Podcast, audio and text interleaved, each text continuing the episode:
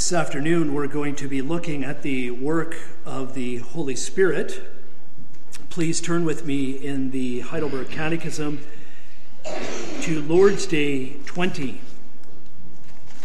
Remember, these are summaries of the Lord's days are summaries of what it is that we believe. So if you look, there's a question and then there's an answer, and then there are a list of verses underneath. So it's a, a summary, it's a instruction that we have as a church, excellent, clear instruction. And we're going to be looking at question and answer 53. Question and answer 53. What do you believe concerning the Holy Spirit? First, that the Spirit with the Father and the Son is eternal God. Second, that he has given also to me that through true faith he makes me share in Christ in all his benefits, comforts me, and will remain with me forever. Now we're going to go back to 1 Thessalonians chapter 5 that we looked at this morning. Please turn with me in your Bibles there, if you would.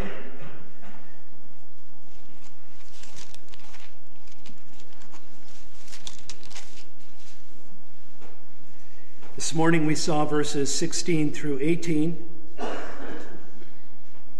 we're going to read only 16 through 22. Our focus is going to be specifically verse 19. It says there, Rejoice always, pray without ceasing, in everything give thanks, for this is the will of God in Christ Jesus for you. Do not quench the Spirit, do not despise prophecies.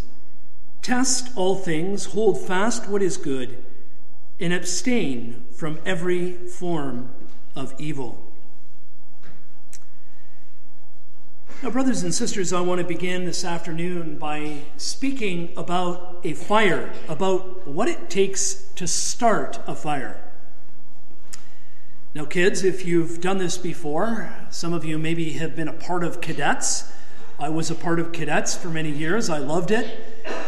But cadets and cadets, they teach you how to make a fire, and specifically how to make a fire in wintertime. Now, who has an idea what it takes to start a fire? What do you need to start a fire? Do you have any ideas? Can anybody throw something out there? Kids, what do you think? Wood. Okay, excellent. What else? Matches. Okay, excellent. You can't start a fire without matches unless you're really, really good. What else? Well, you need wood, you need matches. Oftentimes we use paper. In cadets, the idea was to start a fire with only one match. So you start that fire, you get a little bit of paper, you get a little bit of birch bark maybe, you put that down, you put some dry sticks around it, then you put some more dry sticks around it. You light that match very carefully, and you light that fire. Little by little, you feed that fire till it gets bigger and bigger, and then you can put more wood on it. Now, the one thing that you don't do, and those who have been in cadets, you know this, you don't build that fire in the middle of a drift. Why? Because there's moisture in that area. You wouldn't build it in the middle of a swamp or in the middle of a puddle either, because it just doesn't make sense. What you need is dry wood for that fire to grow, for that fire to become strong, for that flame to grow. The last thing you'd want to do is throw a pail of water on that fire. Now, here in our passage, the Apostle Paul is talking about a fire, a spiritual fire that God begins in each one of us. And that is the fire of the Holy Spirit. The Holy Spirit, we know, is part of the Trinity God the Father, God the Son, God the Holy Spirit. The Holy Spirit, the Bible teaches us, is in the heart, is in the life of every believer. Now, you might remember the story of when the Holy Spirit came upon the church. In the Old Testament, we know that they were looking forward to that day. That was a special day when this day, the day the Spirit would come upon the church. And in Acts 2, it explains, it's a historical book. It's a, a book where it explains what happens after the death of Jesus Christ, how the church began to grow. And we come to Acts chapter 2, and there's a, an excitement there. There's something that is powerful happening, and that is the Holy Spirit came upon the church in a special way. Yes, in the Old Testament, we see evidence of that. We know that, the, that King David had the Spirit. He said, Do not take your Spirit from me. We know that. But in Acts chapter 2, it explains that the Spirit came upon the churches in a special way. How did the church know, children, that the Spirit was upon them? Well, it was very, very evident. It says that a, a rushing wind came through the place. It, it said that tongues of fire appeared on the heads of everyone. It says that they were filled with a great joy, a great zeal, a great love for the Lord. The age of the Spirit had begun. No, I personally have always wondered what it must have been like to be there. What an amazing time to live. What an amazing thing to be a part of, to see the Spirit come down on God's people. Brothers and sisters, it's important to recognize that ever since that day when God the Father poured out His Spirit on the church, we've been living in the age of the Spirit. Every Christian has the Spirit. Every Christian has the Spirit leading us, guiding us, helping us to live for the Lord. We can say that without the work of the Spirit in our life, it would be impossible for us to stand as Christians. There's a lot of confusion about the work of the Spirit today, even amongst Christians. This was something that I had a real interest in, especially when I was in my teenage years, I had a close friend that was part of the Pentecostal church. He spoke to me about speaking in tongues. I was once with a group of Christians in Mexico when I was on a team there, and they put their hands on me and they prayed that the Spirit would come upon me. I wasn't sure at the time exactly what to make of it. And there are many today in the Christian church that have a different view than we do. They believe that the Spirit is something that we should see in a very physical way. We should have, as Christians, the power, for example, to do supernatural things, like heal the sick, or raise the dead, or cast out evil spirits. And they would say that Look at the New Testament. Look at the power the disciples had, and they would say that this is what every Christian should experience. Perhaps you've seen this kind of teaching. In Mexico, for example, this was extremely popular. Maybe you know the name Benny Hinn. He was a superstar in the evangelical church. Maybe you know the name Todd White. If you've never seen any of their teaching, you might go on YouTube and take a look. I actually had the opportunity when I was in seminary to go and see Benny Hinn. He was there preaching in our area. To me, it was a very sad thing. It was supposed to be a healing service. Many came in, hundreds of people came in with their wheelchairs. But they also left in their wheelchairs. So there's confusion about what the work of the Holy Spirit is. For a time, I had opportunity to serve in Honduras, and this sort of teaching, charismatic, extreme charismatic teaching, was very popular. And they actually called us the Iglesia Apagada, that is to say, the snuffed out church. They believed we didn't have the Spirit. We didn't have sign of the Spirit or the signs of the Spirit, they thought. Brothers and sisters, I want to see with you this afternoon that the work of the Spirit is much more than just signs and wonders. As a church, we believe that that was a special time that the church lived through when those signs and wonders were necessary. Yet it doesn't mean that the work of the Spirit does not continue in our lives. The Spirit is at work in the church today. And the Spirit works powerfully in our life. And today, what we're going to do is we're going to look at the work of the Spirit and we're going to see four specific areas that the Spirit works in our life. And then, specifically, how not to quench that work. So, how does the Spirit work in our life? And how we are not to quench His work in our spiritual journey. The first thing that I would like to see with you this afternoon is that the Holy Spirit convicts the Christian of sin. The Holy Spirit convicts the Christian of sin. Now, before we become a Christian, brothers and sisters, we can say spiritual things don't make sense to us, do they? They seem very strange, perhaps. Maybe we reject them outright. But these things are simply things that don't make sense. 1 Corinthians 2:14 says that the natural person doesn't accept the things of the spirit of God. It's like reading a foreign language. These are things that we don't understand, we don't want to know, we don't want to understand. When God begins to work in the life of a person who is spiritually sensitive, when God begins to make us sensitive to his leading, he begins to work through the Spirit working in our heart.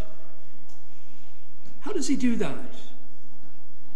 What he does is he begins to make us think, perhaps for the first time, to think about spiritual things, to perhaps think about life after death.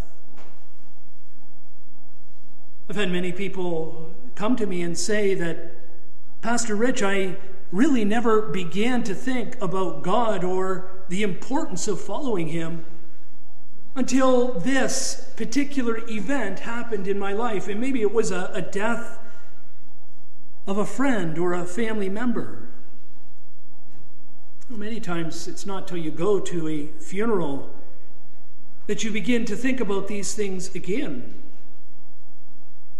Many times we tend to compartmentalize. We begin to, we, we try to put death in a corner. We don't want to think about it till we have to. But when we go to a funeral, brothers and sisters, what is it that we think of? We, well, we begin to think, well, what's going to happen to me? When will my day be? When is it that God is going to call me to account?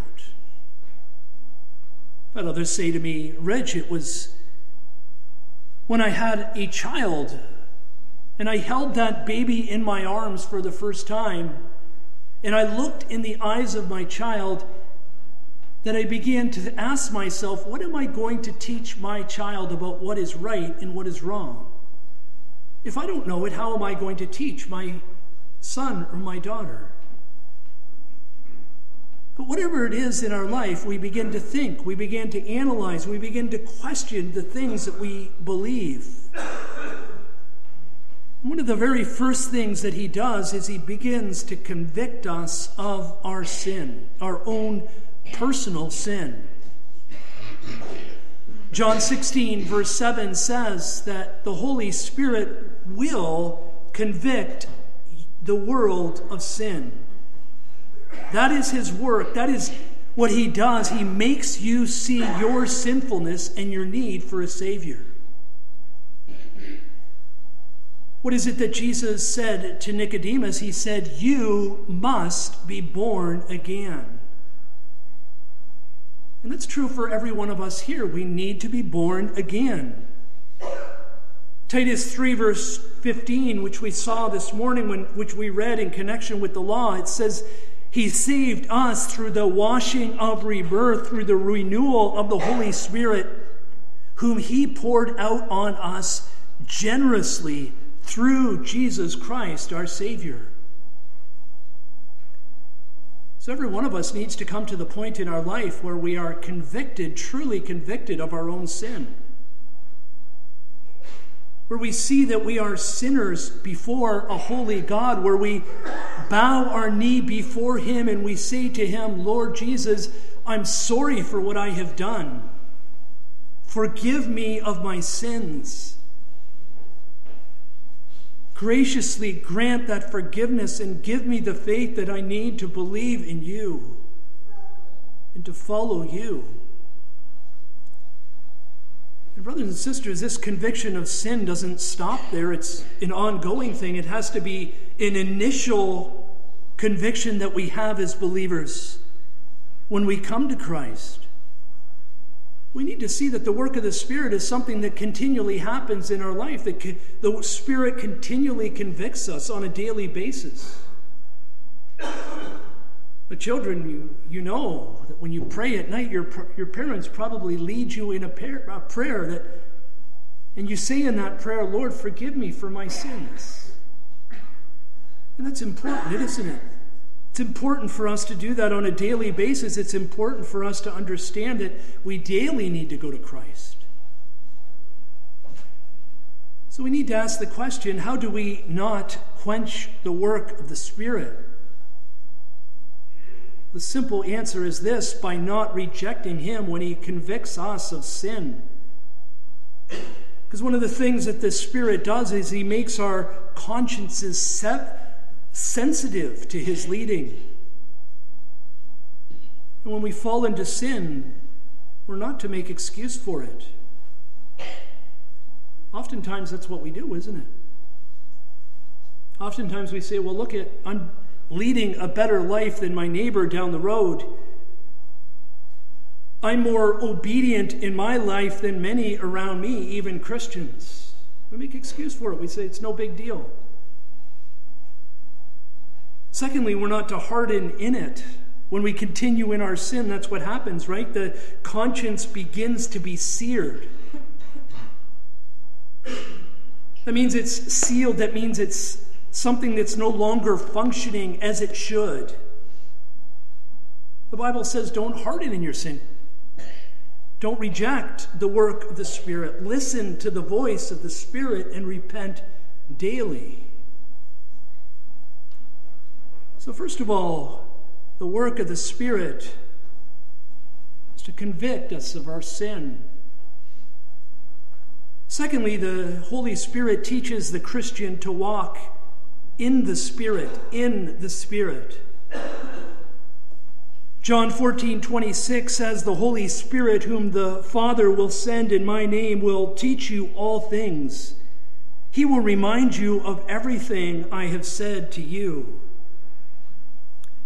And brothers and sisters, it's interesting how many times in scriptures it talks about word and spirit, word and spirit. I had a man once say to me, he said, Rich, he says, you got to stop following the Bible so much and focusing on teaching just the Bible. You need to be led by the Spirit. You need to let go of the Bible and hold on to the Spirit.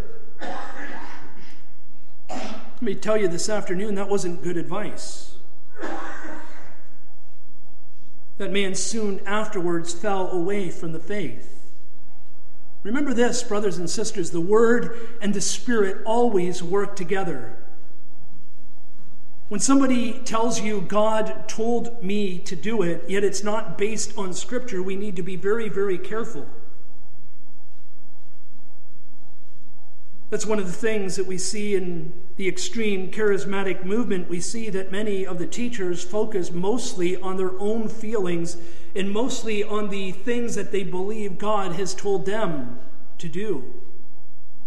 We need to be careful with that. As we open God's word in, in, our, in our families and individually, we need to pray, God, show me. Open my mind, open my heart, so that I can understand what you would have me to know and to understand from your word. And this is why taking the time to read God's Word on a daily basis is so essential for us. Let me encourage you just don't go through the motions. You know, sometimes that's easy to do, isn't it? Even as a, a father, it's easy for me just to randomly pick up the Bible after a meal and just read a passage without really thinking about it. God wants us to interact with His Word. He wants us to read it with meaning and with passion so that we're able to walk in the Spirit, that we're able to continue to faithfully walk as the Lord leads us in our life. Galatians 5:17 says, "So I say, walk by the Spirit, and you will not gratify the desires of the flesh." For the flesh desires what is contrary to the spirit, and the spirit what is contrary to the flesh. We're in this battle, aren't we? This flesh and the spirit battling against each other. And we need the spirit presently and actively working in our life. Because every Christian's called to live in this way, and it's not easy. This morning I mentioned some of the older folks and the experience that they've had in the Christian life. And if you were to ask the older members here, they would tell you there is no rest in this fight between word, between the spirit and the flesh. Till the day that we die, that's the reality. So, how do we quench the work of the Spirit? We can say the answer is this it's by going our own way, by following our own hearts, by following the message that we hear so often. And, brothers and sisters, today we are bombarded with messages that are against what we believe as Christians. We live in a culture that does not believe what we do. We're seeing this more and more. And this walking by faith and this walking in the Spirit is difficult when we're hearing messages that are against everything that we believe. We need to realize that more and more, especially in the age that we live with media and internet and so many different voices coming at us, it's easy to begin to walk away. It's easy to begin to go off the path. And these are not just differences of opinion, but, brothers and sisters, this truly is spiritual warfare that we are in. There is a battle for the mind today, there is a battle for the heart today that is real. Don't forget that. Spiritual warfare, we need to pray that we would truly walk in Spirit, that we would not quench the work of the Spirit in our life. So, secondly, the work of the Holy Spirit is to help us walk faithfully day by day with our Lord Jesus Christ. So, we've seen that the Spirit convicts us. We've seen that the Spirit helps us to walk with the Lord from day to day. And thirdly, the Spirit makes us a part of the church. 1 Corinthians 12, verse 13 says, for we were all baptized by one Spirit so as to form one body, whether Jews or Gentiles, slaves or free. We were all given the one Spirit to drink. Even so, the body is not made up of one, but of many parts. Now, this is the passage you probably remember. It talks about the body of Christ the physical body compared to the spiritual body, that there are many different parts in the church. That every person in the church has a particular place. Every particular part of the body is important. Everybody doesn't have to be the same. Actually, we shouldn't be the same. Now, in the New Testament, this was truly astounding for those who made up a part of the New Testament church because many people came from many walks of life. They were brought into one community young and old, men and women, slaves and free. Can you imagine being an owner of slaves and then sitting beside them and sharing the same hymn book? Must have been an amazing thing. Yet that was the reality so different yet all brought together. And for those of you who have experienced other cultural contexts, you know what an amazing thing that is. If you've ever been in a congregation when there's there's a lot of different nationalities, that's a, a really amazing experience. I've even been in churches where they're singing in different languages at the same time. The same words, the same idea that they're singing, yet expressed in different ways. So we can say in the New Testament church, brothers and sisters, It was a place where what is humanly impossible becomes a reality. So, the work of the Spirit is to make us a part of the church. Now, how specifically does He do that for us? Well, the Spirit makes us realize a few things about ourselves. First of all, that we're not on our own. Now, naturally, we tend to think that we can make it on our own spiritually. I don't know if you've ever met a person that said, Why, I don't think I need to go to church on Sundays. I don't really see the need. Why do I need to go and hear with others the same thing that I can hear online? Especially since COVID, there's a lot of people speaking that way. Brothers and sisters, the Spirit makes us understand that we can't live, we can't function spiritually without each other. And I think during COVID, many of us realize this. When we were away from each other for months and months and months, it was a hard thing.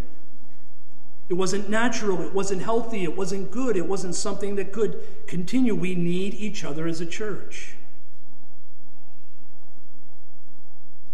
So the Spirit makes us understand I need others. I need others in my life. I need others helping me in my faith. I need to be a part of a bigger body than, and not just be alone. The Spirit also gives us a love for others. That is to say, He gives us an interest in knowing the rest of the body, others in the church. This is something that's so important, isn't it?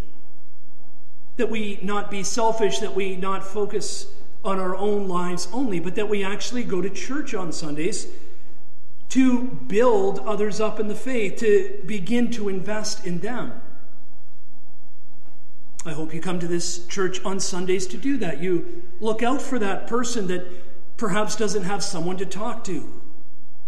That you think about them, you, you look at and you notice that person that is visiting on Sundays, someone who feels out of place.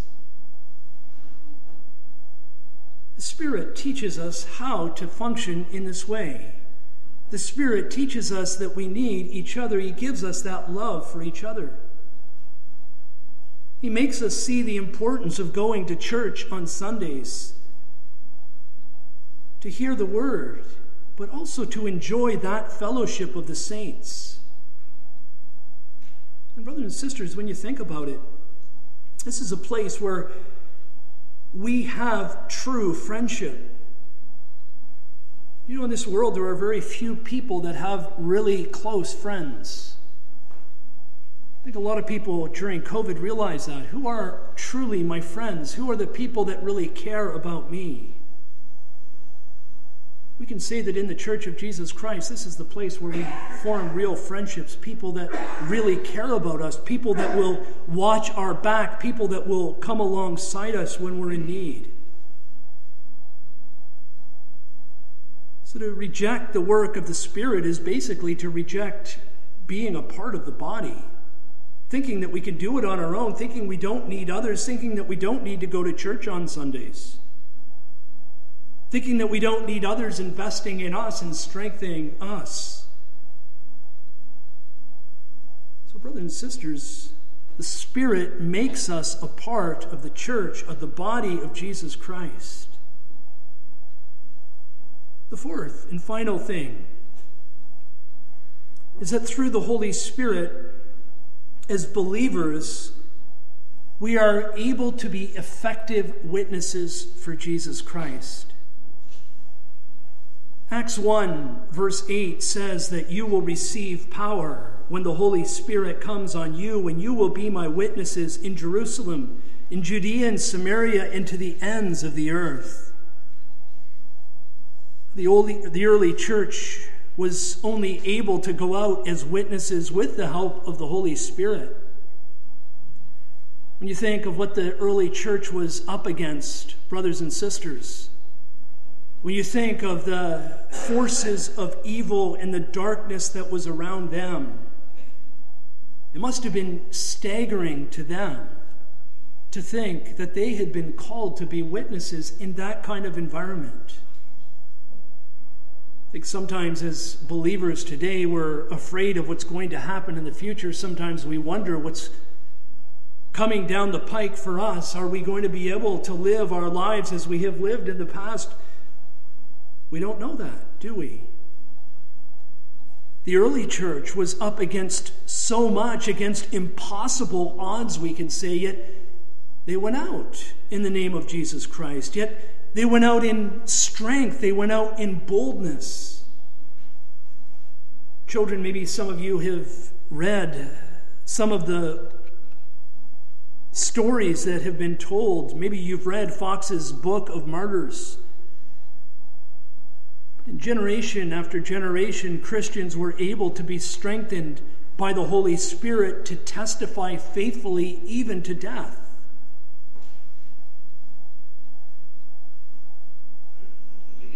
blood of the martyrs, brothers and sisters, was the seed of the church. The church was able to be a faithful, strong witness because the Holy Spirit was working in and through them. But today, as we think about this for ourselves, we too need to be prepared for what's coming. And we can face this reality, brothers and sisters, if the Spirit truly is working strongly in our life, only then. Even when things are not in vogue, even when we don't have the top positions in society, and many times in our generation and in the generations past in Canada, that's what we're used to. But if you look at the church, the history of the church, normally the Christians were under the foot and under the feet of the common people. They were the lowest of the low. They were the ones that were rejected. They were the ones that were despised. They were the ones that suffered continually because they believed. Now, today we're facing the same thing, realizing that perhaps what we've had will not be the future. So, how are we to respond? Well, if you are a spirit filled Christian this afternoon, brothers and sisters, you can face that. And you can face that not with fear, but you can face that with boldness, with grace, and with confidence. 2 Timothy 2:23 describes it this way. It says, "The Lord's servant must not be quarrelsome, but must be kind to everyone, able to teach, patiently enduring evil, correcting his opponents with gentleness, that God may perhaps grant them repentance leading to a knowledge of the truth." So, brothers and sisters, this is the calling that we have been given to respond, even in the face of those who reject us violently, to respond with ki- kindness, to be re- respond with patience, to correct even those who oppose us with this gentleness. So, what does it mean to resist the Spirit's work? Well, it means not to talk about our faith. It means not to engage people in what we believe. And you know, brothers and sisters, that's very easy to do, isn't it? You're standing with a group of friends, non believers, and they begin to talk about something that you don't agree with, or they begin to speak against the faith that you hold. Sometimes it's hard to put the hand up. Sometimes it's hard to speak up and say what you know is right. But let me encourage you in that this afternoon. Today we need Christians that will stand strong. Today we need Christians that will speak when others refuse. Today we need Christians that will speak of the hope beyond the grave. And even now, post COVID, it's a great opportunity for us as a church to speak about our faith. So many people are looking for answers. I've spoken with so many people that were shaken up, shaken to the core, even through the things that they went through over the last couple of years. So remember, the work of the Spirit is to help us be faithful even now, even today, even in the circle that Christ has put us. So as we close, Maybe there is someone here today that doesn't see the Spirit working. Maybe some of these things that we've talked about this afternoon are foreign to you. You don't see the work of the Spirit as He convicts you of your sin. Maybe you're comfortable in your sin. And if you're not a Christian this afternoon, again, I ask you, cry out to the Lord. Ask the Lord to forgive you for your sins. Ask that He would work in your heart and your life so that you would have peace with Him, that you would have the Spirit work. He would convict you of your sins, that He would lead you in your life, that He would help you to have a faithful testimony. And if you are a Christian this afternoon, do you see these things working in your life? Do you see the Spirit working in this way? If He's convicting you of your sins, how are you responding? From day to day, are you walking in the Spirit? Is He giving you a love for the church? Are you active in the church plugging in? Let me tell you, if you're not, let me say that the elders and the deacons in this church would be glad to hear from you.